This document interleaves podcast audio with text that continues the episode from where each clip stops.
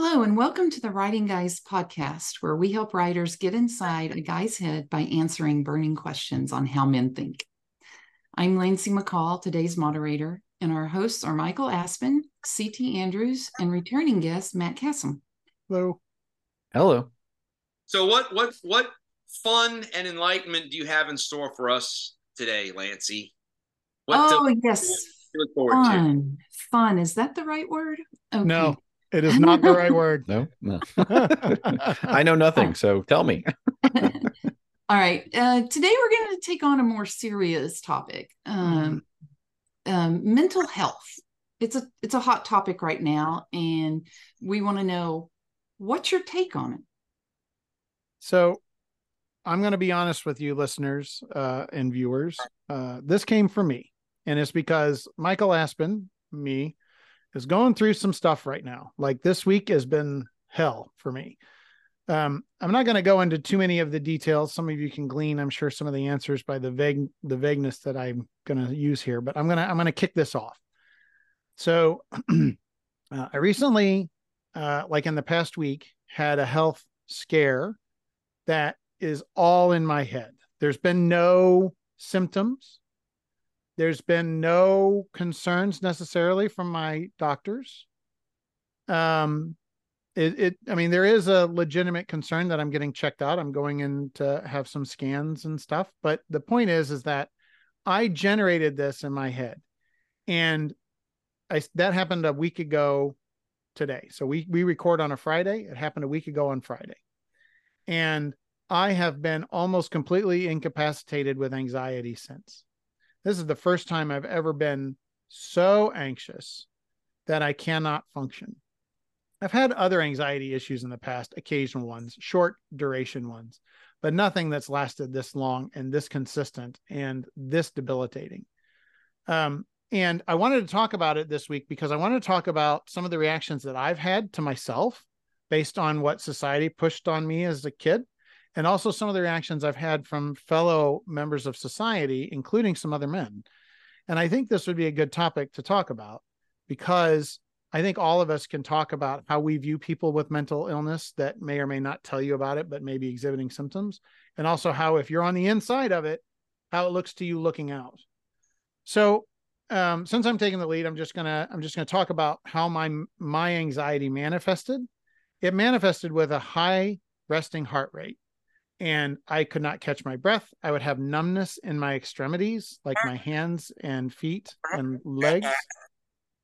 And I would have, like, my stomach, all of my intestines would get very inflamed, and I would have a lot of bathroom issues. I'm not going to go into too many details there, but it just made it where I felt like I was having like a heart attack almost. I mean, it's not quite that bad, but I mean, just I couldn't catch my breath. I couldn't focus. All of my desires in life just fluttered away, and all I wanted to do was just go into survival mode. And then the alternative was I would be so exhausted from having all this anxiety that I would just crash and sleep for like 2 or 3 hours in the middle of the day. And then I'd wake up anxious, and it wouldn't go away. It would just come right back, and then I'd be right back to being anxious. So I found a couple of things that helped that were non-medicinal. One was taking walks. So I on my main floor of my home, I have an area that I can walk around in a large circle. So I would do that for 20 or 30 minutes or 45 minutes. And that would help a lot. And then I'm just checking my microphone because I'm getting some weird feedback. So that would help a lot, but it wasn't a permanent fix. Like, it would make me feel better for maybe a half hour or an hour, and then the anxiety would start to come back. My doctor had given me a prescription for anxiety on a recent episode that was much smaller, and the prescription wasn't working. And it all boiled down to my brain kept telling me I was going to die. And my brain wouldn't shut up, and I couldn't get it to stop. And I was so angry with myself. I'm like, I can't know until I get tests done if I'm going to die. So and I can't get tests quickly. If you've ever had to try to do anything like a colonoscopy or upper GI or anything like that, you're waiting weeks. They don't get you in quick for that usually. So I was like, I can't go weeks and not know, or months and not know. So the end result was I made an appointment with my primary care doctor, and she ordered a bunch of tests that could be done immediately. That has helped tremendously. I actually, today, you can see my little blue band if you're on YouTube. That's from a blood draw. And she drew a bunch of different tests to check for stuff. And then I'm getting a scan on Monday that can get the results within 24 hours after the scan. And so I should know if I have anything life-threatening within, 4 or 5 days from now. That's a lot easier for me to manage. I only have to manage my anxiety through that point, right? But the anxiety disabled me to the point where I couldn't write. I couldn't meet with people. I couldn't go to the office. Like when I was driving, I would have anxiety attacks to the point where I'd feel really lightheaded and dizzy, and I couldn't really concentrate on the road. That's dangerous. And if you've got to drive like we do here, I couldn't even go into the office because it's a 30-minute drive, and I didn't feel comfortable driving for 30 minutes by myself. And I ended up having to tell my boss, I said, I can't come in. And the reason why is because I'm dealing with anxiety.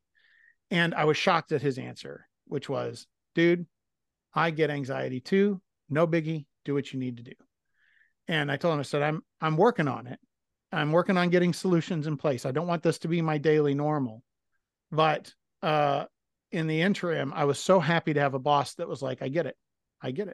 And he actually recommended CBD oil, which is not not something that the FDA regulates very well, I guess, but there's definitely been a lot of tests that have shown that can be very effective. So I might be going to a dispensary soon. We'll see. It'll be my first foray.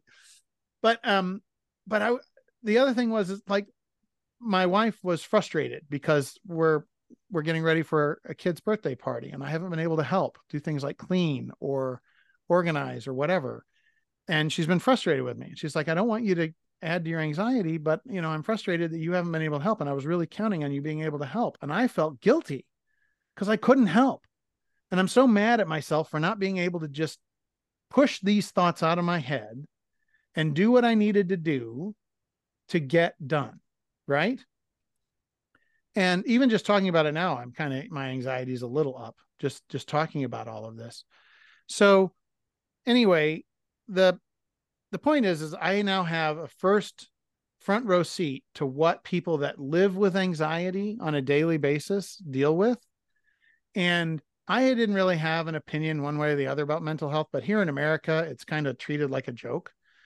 And I now see, I'm like, man, how can somebody who has this all the time, how can they function? Mm-hmm. How can they function day to day? And it gave me a whole lot of respect for the ones that do. A whole lot of respect, because I couldn't do it.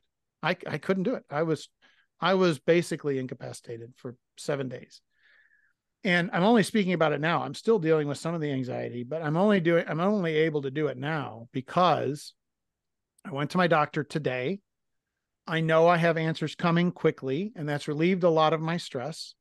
And I'm on medication to help relieve my stress. She actually prescribed me some stuff, and I took some stuff right before this meeting. So if I just fall over, that's because the medication side effect is kicked in. So what I really wanted to talk about, because this was a big issue for me this week, and to the point where it really scared me. I was worried I was going to be incapacitated for the next 3 months, which is just unacceptable. I wanted to open the floor to CT and Matt and Lancey. If you want to talk about anxiety or mental health issues you've had to deal with, or ones you've experienced in the workplace with others, I want to talk about how we react to it. Because as guys, you're kind of expected to just brush it off and move on. That's what I was kind of raised with, right? Men don't have anxiety. They get shit done. And I couldn't get shit done. I just couldn't. I just could not do it. And I was hurt that I couldn't. I was angry. I was frustrated. I was sad. And I was, on top of all of that, I was extraordinarily anxious that I was going to die. And all of those negative emotions just created a soup of nastiness that I could not overcome. So anyway, I'm going to open it up. I'm going to stop talking, but I just wanted to kind of give you guys where this is coming from and why.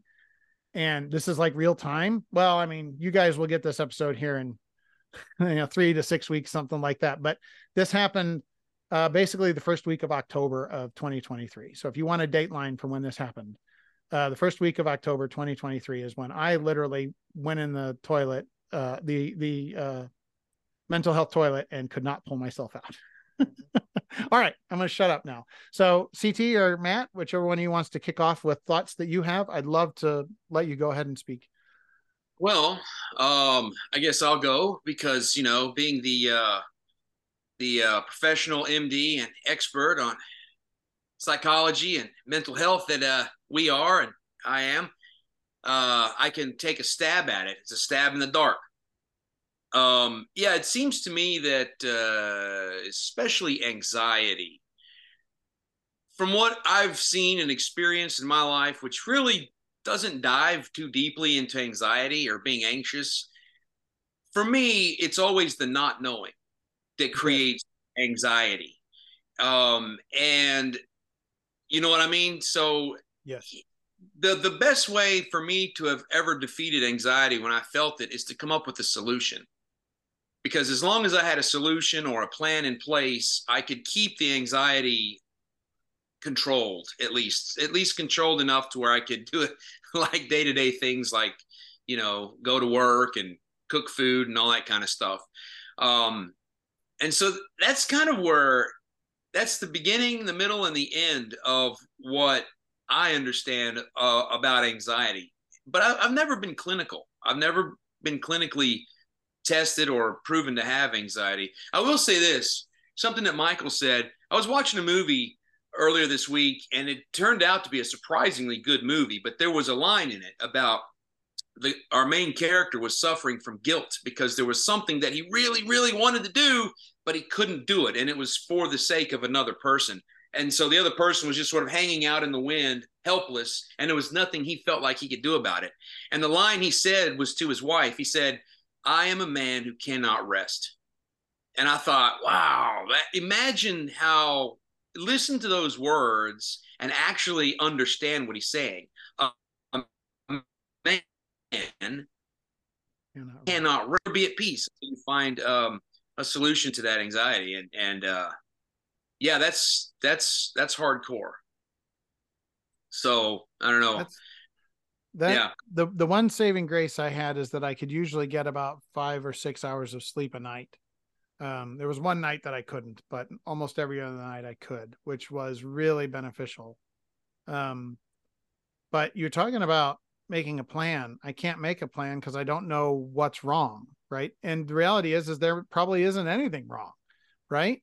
It's just all in my head. So that's the thing that's really crippling me, is that it was all manufactured by me and I have no clue how to fix it.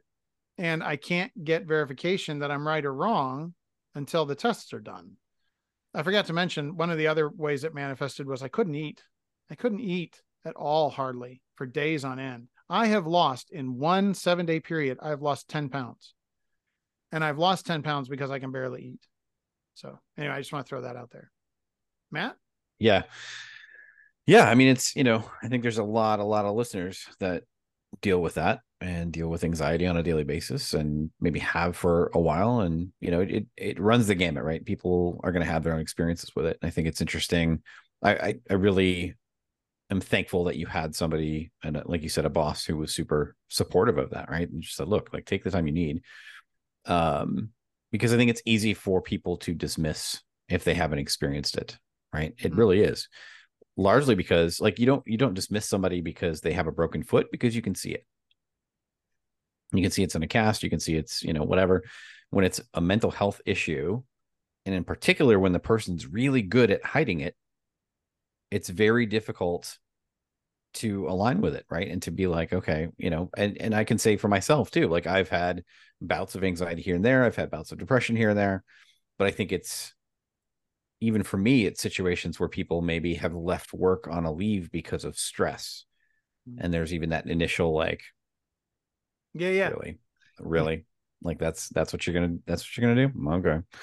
You know, it's terrible. Like, Like everybody, you know, I think I've said it in past episodes, just let people do their thing, let people fight their battles, be there, be supportive of them, right? Try not to judge them. It's much easier said than done, particularly when it's people that you know, and especially if it's people you don't really care for, right?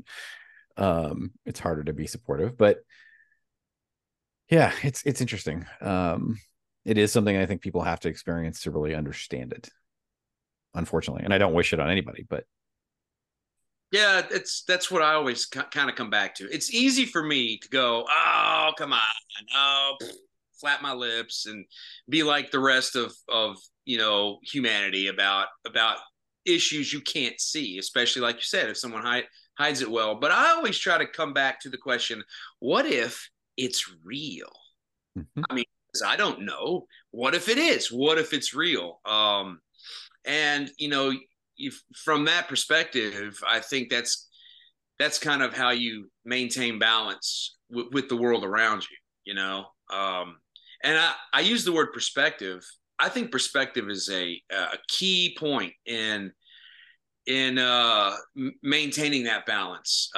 For instance, I mean, I don't know any examples of how perspective has helped me through some sort of issue, but keeping perspective, I think is very helpful. And, you know, by perspective, I guess what I mean is ask yourself, how dire is this?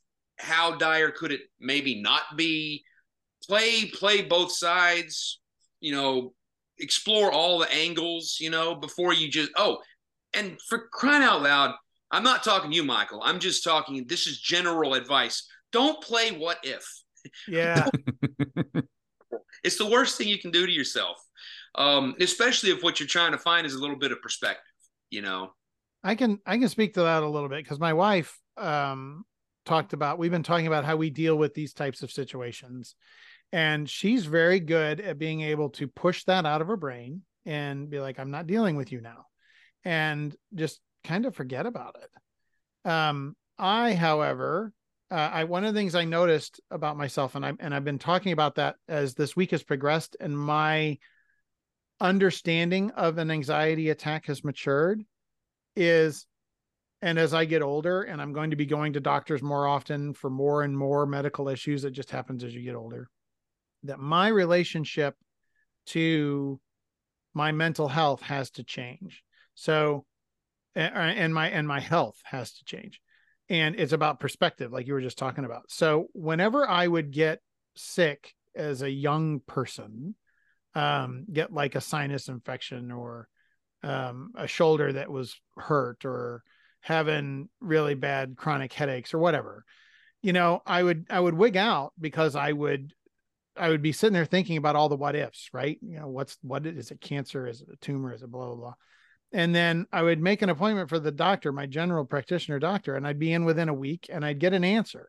So I didn't have to worry about the worry because the worry wasn't that long. Not to mention I was a lot younger, and it's easier to deal with worry and anxiety when you're younger than it is when you're older.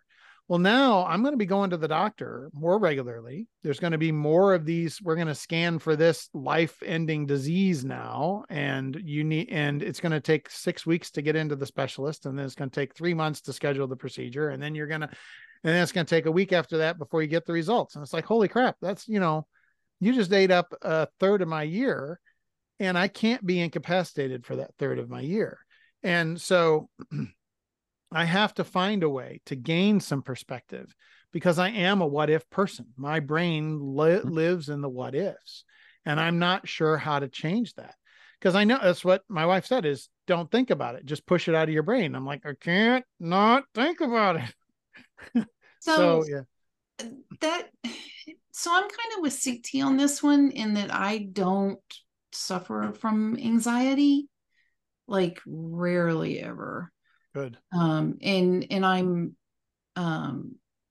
a fixer too. So when I see somebody having a problem, I want to fix them, which I have learned because I live with someone who has social anxiety. I have learned that that's not the best approach, but speaking to, I just have a couple of points I want to throw out there, and then I want to kick it back to you gentlemen to talk about. But when CT was talking about making the plan, and Michael, you said, well, I can't do anything about it because I don't know. When CT was talking about, making a plan, my mind went to, I love the serenity prayer, that prayer about the things you can't control. When I recognize that there's something that is beyond my control, my plan that I come up with is to focus on things I can. So that's one way I put it out of my mind, because now, okay, I can't do anything about that for a week until I go see the doctor. So I'm just going to work on things that I can do something about. And that way I feel like I'm having progress, right, on something, and I'm not just frozen. Right.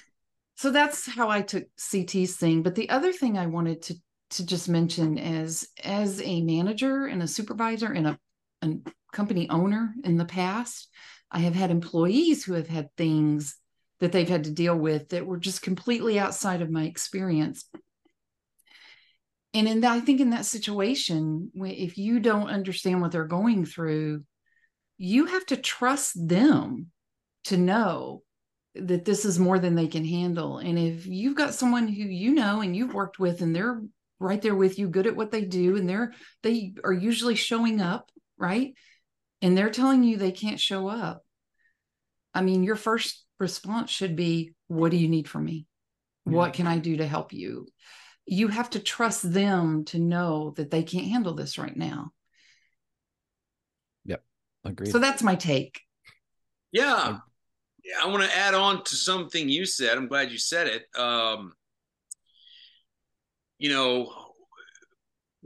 Let's give ourselves some credit.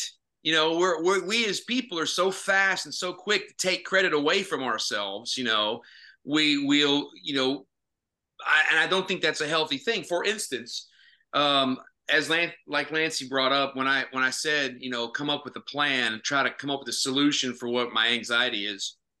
And Michael, get your take on this too. You said, I can't come up with a plan. I can't come up with that solution.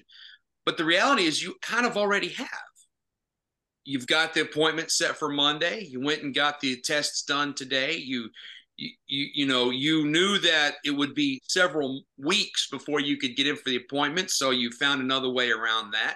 Yep. This is two of the things I'm talking about when we come up with a plan and a solution. The solution's not going to happen right now, right here, right now, but the first part of it might, and then we move to the next part of it. And I'm not advising you, Michael. God knows I have no room to advise anybody on these things. I'm just pointing out an observation that might pertain to the subject at hand. You know what I mean? So give yourself some credit, man. So I did make I appreciate that. I do. I did make the appointment to go. Actually, so like I said, this started on Friday. Saturday morning, I'm ramping up like crazy, I didn't really expect to have anxiety, and I was really kind of shocked that it showed up. And I was like, wow, why am I unable to focus? What's going on? Checking my heart rate. I'm actually at this very moment having a little minor anxiety attack. I don't know if you can tell, but my heart rate's up and I'm feeling the effects. It's not a big one, but it's there. But anyway, back to the point. So I actually made an appointment to talk to my doctor through an app. They have an app that you can schedule appointments. And I scheduled a telehealth visit for the 11th, which is a week and a half from that Saturday that was having a problem. It's this upcoming Wednesday. And they called me yesterday and they said, based on what you put in here, because I put in there like anxiety over dying, anxiety over my health, have a long family history. I haven't told you, I need to get that in. And because I didn't know it until this past weekend. And I was going through and I made that appointment. They called me yesterday and they're like, based on what you're saying, you need to come in and see us. And we'd rather see you earlier than next week. So they called me and had me come in today, and I got in there today and they had screwed up the appointment and they had me for 2 weeks from now. Mm. And I'm like, I can't go 2 weeks. I can't make it 2 weeks. Helping. Yeah. I said, I'm going to the ER. If you're not going to see me now, I got to go to the ER because I can't make it 2 weeks. And my appointment was with a nurse practitioner, which is a fairly common thing anymore. I'm kind of frustrated by that, but whatever. But it turns out my actual general practitioner was available. And so she had a cancellation. And so they slid me right in and got me in to see her. And she said, I'm really glad you came in and that we were able to see you because you're obviously having issues. The whole appointment, I was up walking around in the office because I couldn't sit because I was so anxious. So anyway, some of that was luck. Some of it was planning, but I decided to keep that appointment for the 11th, no matter what. And then when they bumped it up, I was very happy they bumped it up. And then I was heartbroken that it was not, you know, but I'm glad they were able to see me. And I think if they hadn't, I would have had to cancel our recording for today and gone to the ER and seen what I could do because I just couldn't. I couldn't keep going like I was. I don't know what tomorrow's going to bring. I feel pretty good right now relatively. But what's going to happen tomorrow morning when I wake up, right? I wake up a lot of times with my wife's alarm at 5 a.m. and tomorrow's no different. We have some stuff to do with our kids tomorrow morning. And I'm worried that tomorrow at 5 a.m., my anxiety is just going to start shooting through the roof and I won't be able to stop it. I have a question. Yeah. So you always hear people talk about the fight or flight mode. And I've heard another person say it's really, there's a third thing. It's fight, flight, or freeze. Yeah. And there may be a fourth one that I'm forgetting. And so when you have severe anxiety like this, is that part of that fight, flight, or freeze?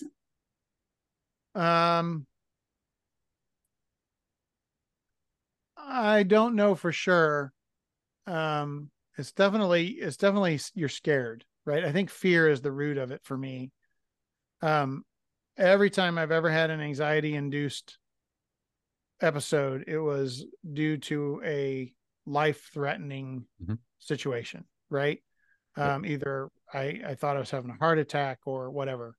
And it's never been just like, oh, you know, I got to do a birthday party for my kids. That's just adding on to it right now. But so when it's a life-threatening situation and you're worried about yourself dying, that's when I've had these anxiety attacks. And I've never been able to control them when they're there. So I guess it could be part of that. But there's no running away from it when it's inside you, right? It's not like a bear you can run away from. So, well, my reaction just... So, you know, and to give you a little chuckle, if there's ever a fight or flight, the fists are up. That is my go-to reaction. Go ahead, Matt.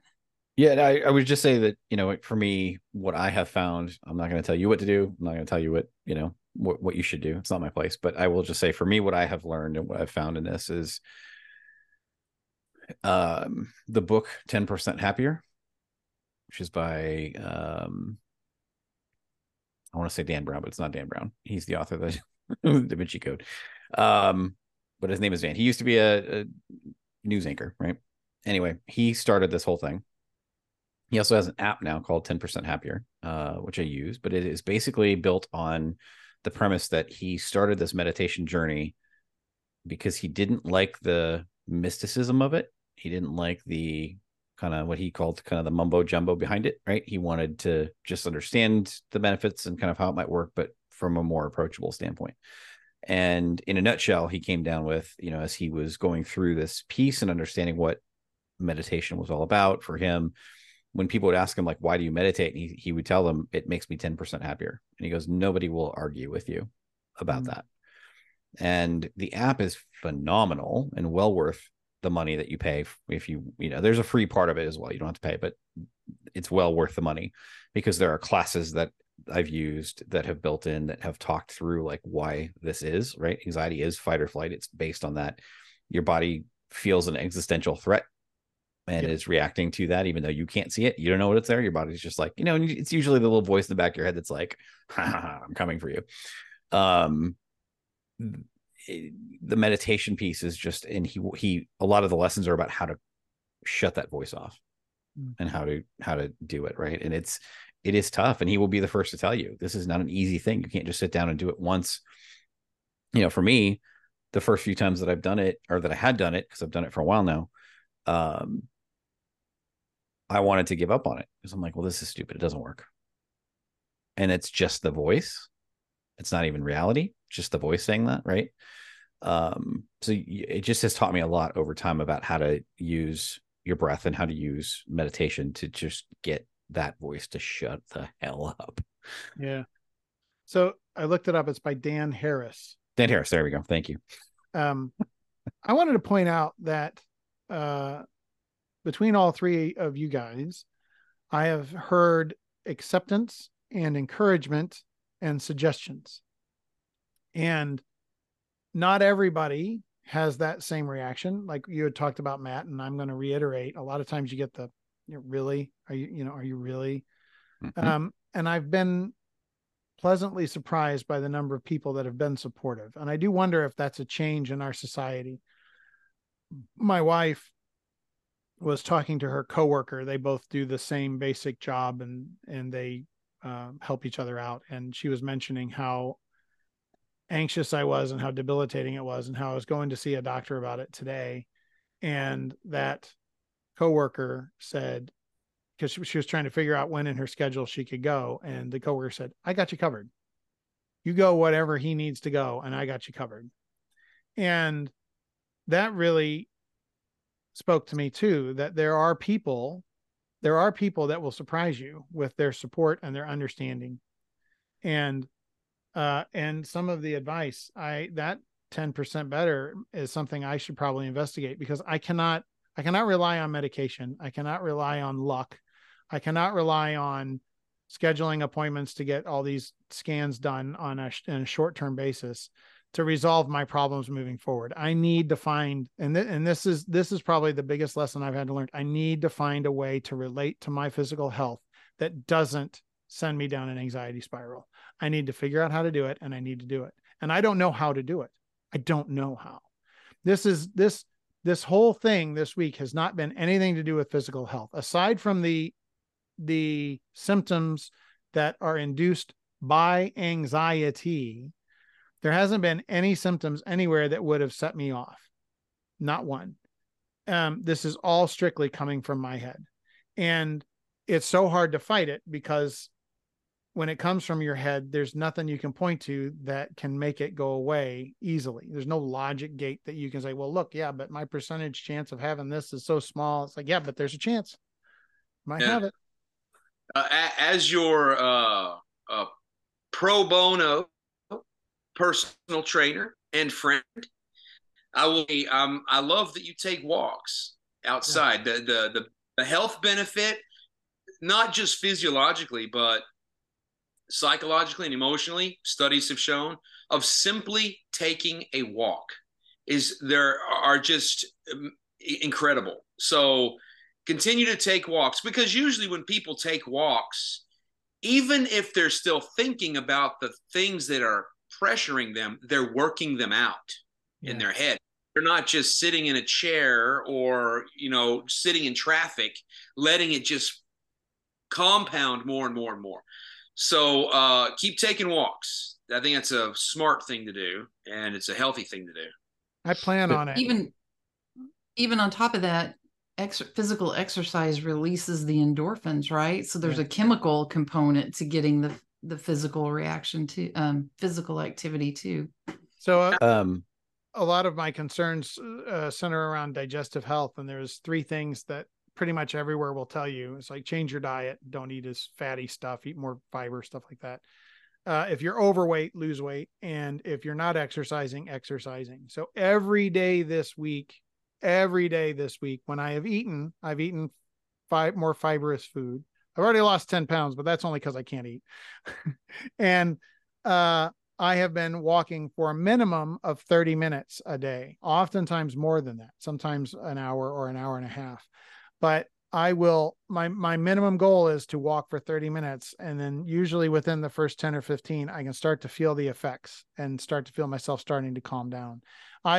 It's not effective enough for allowing me to be productive, but it is enough to get me out of when I'm in, oh my God, it's ramping up, I can't stop it. Start walking. and it will be an immediate effect that really did help me a lot. So, yeah, I think it's, you know, going back to what Lancey says about the endorphins. Yep. This is, it sounds like a joke, but it's true. This is why we all love, or this is why we all hate walking into a gym and love walking out of a gym, right? Because you got that hormonal balance happening in your head, and walking is exactly the same way. Punching a punching bag is pretty good too, Michael. You've got one of those, go at it. I was going to say, if there's a place near us that is it's a boxing gym kind of, but it's built around the cardio aspect of that. Right. So it's not like you're going to like fight somebody. Although that might be interesting some days, but this one is, you're doing it in the dark. So it's really kind of cool. Like, it's not pitch black, right? Like, you're not going to stumble and knock somebody out, but it's really kind of fascinating too, because you get a little bit of that sensory deprivation, I guess, is kind of a little bit of it, but that's awesome. You know, it's pretty cool. Yeah. Yeah. The other piece too, in 2022, there was a study about the effects of bird song and anxiety. And that they took people who had anxiety and they put them in a situation where they were just in a forest, and they were in a forest that was full of birds that liked to sing and, you know, had lots of noise and all that. And it just kind of let them hang out there for a while, maybe in a hammock, maybe around a fire, whatever it was, but it was just constant bird song. And there were some studies linking that to reducing anxiety, but also to just helping mental health in general and wellness, right? A little bit of back to nature kind of stuff, but find yourself.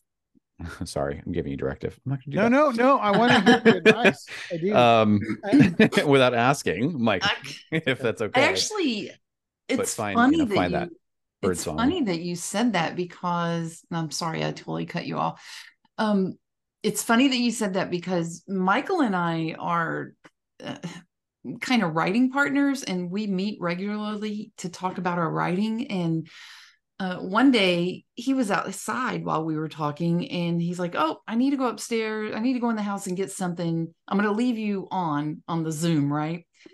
And he walks away, and I'm sitting there, and I'm like, you know, you hear all the outdoor, the birds, right? And I'm like, this is very pleasant. I'm really enjoying this. And so after that happened, I don't really have listened to a playlist when I write or anything like that, but I found on YouTube like this 8-hour nature track with just the birds whistle, you know, and I put that on sometimes when I'm writing, and it is very soothing. Yes, it's lovely. It really, truly is. So I highly recommend it.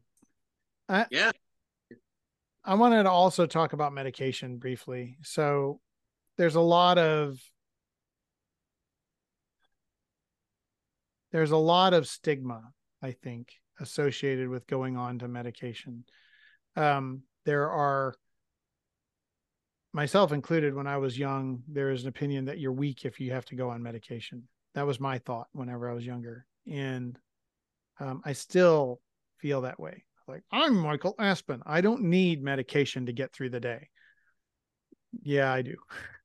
At least right now, not on a daily basis. I will say that my anxiety is more acute than most people's that they suffer from it. It's a short duration usually, but you also have to be wary. A lot of times, if you don't ask the right questions, the doctor can prescribe you stuff that you can never get off of. I'll give an example. My parents suffer from social anxiety quite a bit. So they're constantly anxious. They go to church, they go hang out with their friends, they come over to visit family, they have us come over. Any of those situations, their anxiety is up. Just going to the grocery store, they're anxious. I do not suffer that level of anxiety, thank God. But because of that, they have been on periodically medication for 20 or 30 years now. And they're on some that a prime example of one that you got to be careful with is one called Xanax. I'm not saying it's a bad choice. It's a good choice for a lot of people, but it's one that if you take it consistently, it can get to the point where you coming off of it can be very dangerous. And so you have to come off of it either very carefully, or you're never off of it. You're on it now for the rest of your life. And there are other medications that aren't necessarily addictive, but they take a lot longer to ramp up. Like it might take 8 weeks for that medication to come to full effect, or 2 weeks or 4 weeks or whatever. So while I think there's a lot of solutions to help with anxiety, I do not want to talk down about any of them, because I personally will take any help I can get. I think meditation is one of those things that I've heard people make this statement. It gives you back more than you put in. There's a lot of things that it's exponentially bigger than what you think. If you do meditation for 30 minutes a day, you'll get an entire day of calm or weeks of calm. That was one. Another one is medication. The third is exercise. We talked about that.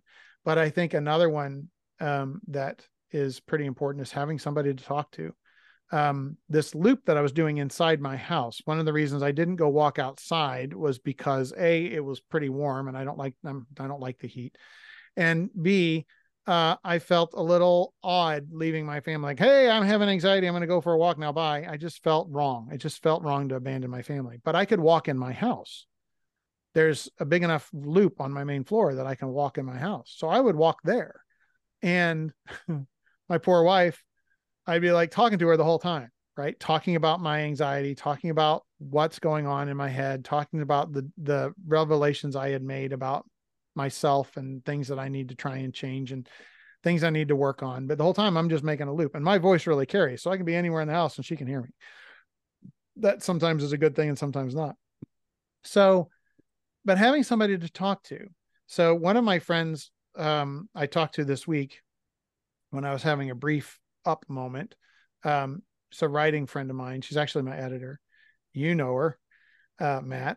She recommended therapy, and I've had multiple people recommend therapy. Said, your therapist can help you put together a toolkit that is specific to your needs to help you deal with this anxiety when it comes up. And there's a lot of general advice we've been given and a lot of talking we've been talking about it. But there's sometimes you need some professional help from somebody who can give you mental tools, not physical tools, not medical tools, mental tools. And so, yeah. 100%. I think, all of this stuff, right? Like when you think about all the different resources that are available, it is very easy again to kind of dismiss them if you aren't familiar with them, or if you are naturally afraid of them. Right. I think sometimes meditation, people are a little bit like, I don't know. And I will tell you, like, even 5 minutes a day will give you a tremendous impact. So if you're a busy person, like, I don't have an hour, I don't have 30 minutes, I don't have 10 minutes, like do a minute, right? Even do a minute of it. And you will absolutely start to see the benefit that will make you kind of want to go back to more of it. But I think even the therapy thing, I think a lot of times people, I'll just speak for myself, right? Like before, my perspective on it was, what the hell are they going to tell me? They don't know anything about me. Like, what could they possibly tell me that could make me better? Right. And I think it goes in hand with how people respond to mental health, which is you can't see it. So if you're not experiencing it, you don't understand it. Same thing with therapy. Like if you don't have experience with it, you haven't done it, it's hard to understand the benefit that it provides. And it really, really is impactful for many people. It's not for everybody, right? But that's why there's a lot of resources. There's a lot of things that you can avail yourself of to help with the situation, because not everything's going to work for everybody, and that's okay. I think the only other thing I wanted to add to on the medication side is the other thing that just concerns me with that. I'm fine with anybody doing whatever they need to do. I just worry sometimes that the side effects are worse than what it's treating. Right. Yeah. In some cases. And in some cases, that's really true. Not just like physiological effects, but sometimes even mental effects can be worse. I was a little nervous about bringing this up today because of the responses that I have had myself in my own head and some of the responses that I've experienced this week. But I got to say, I feel like everybody here has been really supportive of it. And this I think is what I would want to see out in the world. If somebody's having anxiety or any other mental health, depression, whatever, is people that are willing to help them find what they need to get over it. Depression. It's interesting. I've suffered from depression in my life, and depression is very interesting in that it makes me not want to do anything. It doesn't make me want to solve. It makes me just not want to. It doesn't make me incapable. It makes me not want to. And I've had to have days where I've worked through my depression. It's like, I'm really down. I really hate myself, but I'm able to get up and get the work done. Anxiety was the opposite. It drove me. I'm like, I've got to find an answer to this. I have to figure it out. I have to figure it out now. It's like, and it made it where, because I was so focused on trying to figure out the anxiety piece, everything else fell away. So it wasn't that. So with depression, it makes me not want to do anything. Anxiety makes it where I can't do anything else but be anxious. Mm-hmm. And those two differences are so disparate. Like, I've had depression on and off my entire life, and I've had to learn how to deal with it. It's become a partner in my existence that I've just had to learn to deal with. Anxiety is new, and I have no tools for dealing with it. None. And I need to build them. That reminds me of when you talk about, like ADD and ADHD, how they can go from, like not paying attention, not being able to focus on anything, to being hyper-focused. It seems like two sides of the coin, right? That you're right now, what you're talking about with anxiety and depression. Yeah. I can't focus on anything other than what my anxiety is. That's the only thing I can focus on right now.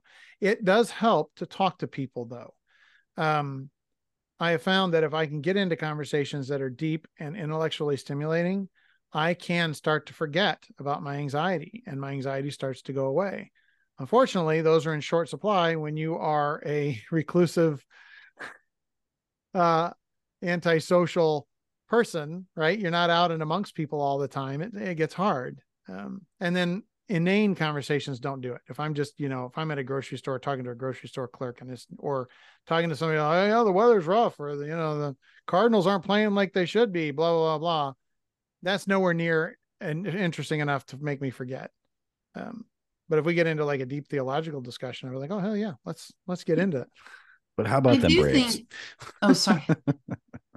I do think the answer to the bigger question that you asked at the very beginning is, I do think society has become far more aware of how impactful mental illness is. And I think we're on the right track. I think we have a long ways to go,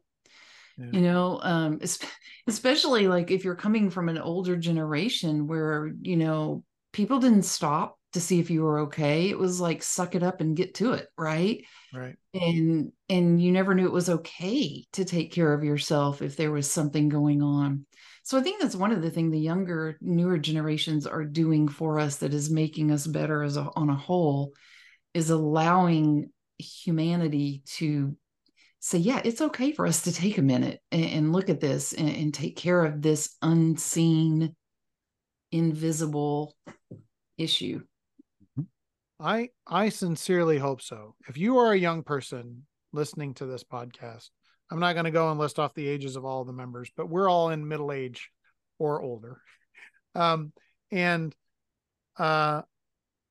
can tell you that if you are making changes in your society at your age, where people are more accepting and more helpful and understanding, good for you. I'm cheering you on. I'm the next generation ahead of you going, yes, do it. Make it better. I want it better for my kids. I want it better for your life. I want it better for your kids, because I know growing up, it was something that was just like, you're just weak. And that's how I feel. I feel very weak and ineffective this week. And it's because of what I was told in my head. It's not okay to do what I'm doing this week. It's not okay. And you're weak for it. And that, if you're already going down a spiral, that just compounds it, makes it even worse. I've been apologizing to my wife all week long, saying, I'm sorry, I'm weak. She's like, you're not weak, but do you just turn on a video effect? I'm just showing you how young I am. Okay. Nice. Like excellent. For those of you on YouTube, take a look at Matt here at, the 1 hour mark, or however long this has been going on. It's been going on a while. I'm a fresh spring. Nice thing. Yeah. Sorry. I didn't, we passed our 30-minute warning a long time ago, but this was a good conversation, so I didn't try to moderate that. No, it was really good. It's absolutely necessary. Yeah. Do you want to do some closing comments now? Because we are at about a little 20 minutes past where we normally would start wrapping up. If you're like me, then sometimes all I need is a mood changer. And for me, I know kind of what my mood changers are. And so I just put my mood changers on, whether it's, taking a drive while I'm blasting my 1980s hair metal, throwing some Motley Crue, some Guns N' Roses, Poison, Def Leppard, whatever. And by the time I get to where I'm going, man, I'm rocking out and having fun, and I'm not pissed off about what I was, 15 minutes ago. And so that's my mood changer. And so find out what your mood changers are. Now, I'm not saying that's going to correct, clinical anxiety or clinical depression or anything, but it does prevent me from going over the edge on some given days, and so that's kind of what I do. I think a good visual for that, if any of you have ever had like someone in your family that did canning, they have a big giant pressure cooker, and the little top, it just goes and it lets off steam. And then sometimes I can remember my mom doing this, come up and looking at it and then holding it aside so it lets off a lot of steam. And so for an analogy for your mood changer is, finding the little things that can let you have outlets. Yeah. That's the analogy. You just kind of let steam a little bit at a time when you feel it building up. But, we can't also overlook the value of telling the random gas station worker behind the counter to have a good day and asking them about their T-shirt because you like it.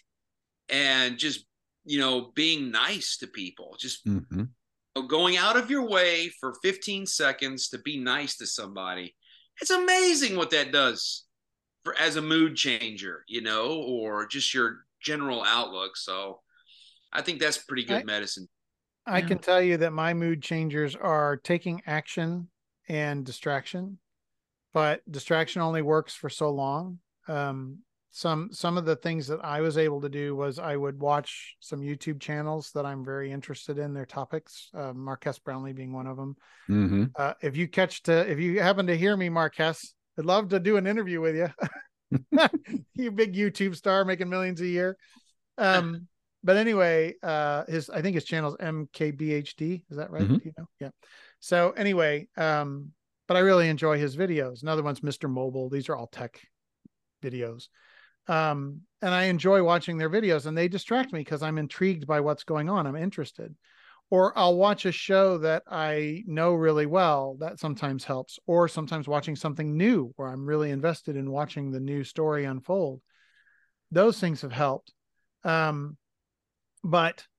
with the anxiety being pretty consistent, it changes the mood for a while. But then I told Jen, told my wife, that I feel it clawing back at me. Like, I'll get into a better mood. I'll sit and I'll watch my iPad, or I'll watch TV or whatever. Or I'll get up and walk, or I'll talk it through and come up with a solution that I think is going to work. And then I will finally feel like, yes, finally my anxiety is gone. I can feel the knot in my stomach unwind. And I'm like, oh, and then like 2 or 3 hours later, it starts coming back. It just starts rising back up. And after a while, you get anxious about being anxious. You're anxious because you're like, I don't know when my anxiety is coming back and going to debilitate me again. So yeah, there's mood changers is a very effective tool. And it has worked well for me when I've had other anxiety related issues. Cause I do get some minor anxiety, nothing debilitating, just slightly anxious over certain situations in life. But it's never been enough to make it where I couldn't go and do what I needed to do. And this is the first time it's really been this bad. And it's really disconcerting to me. Anyway. Okay.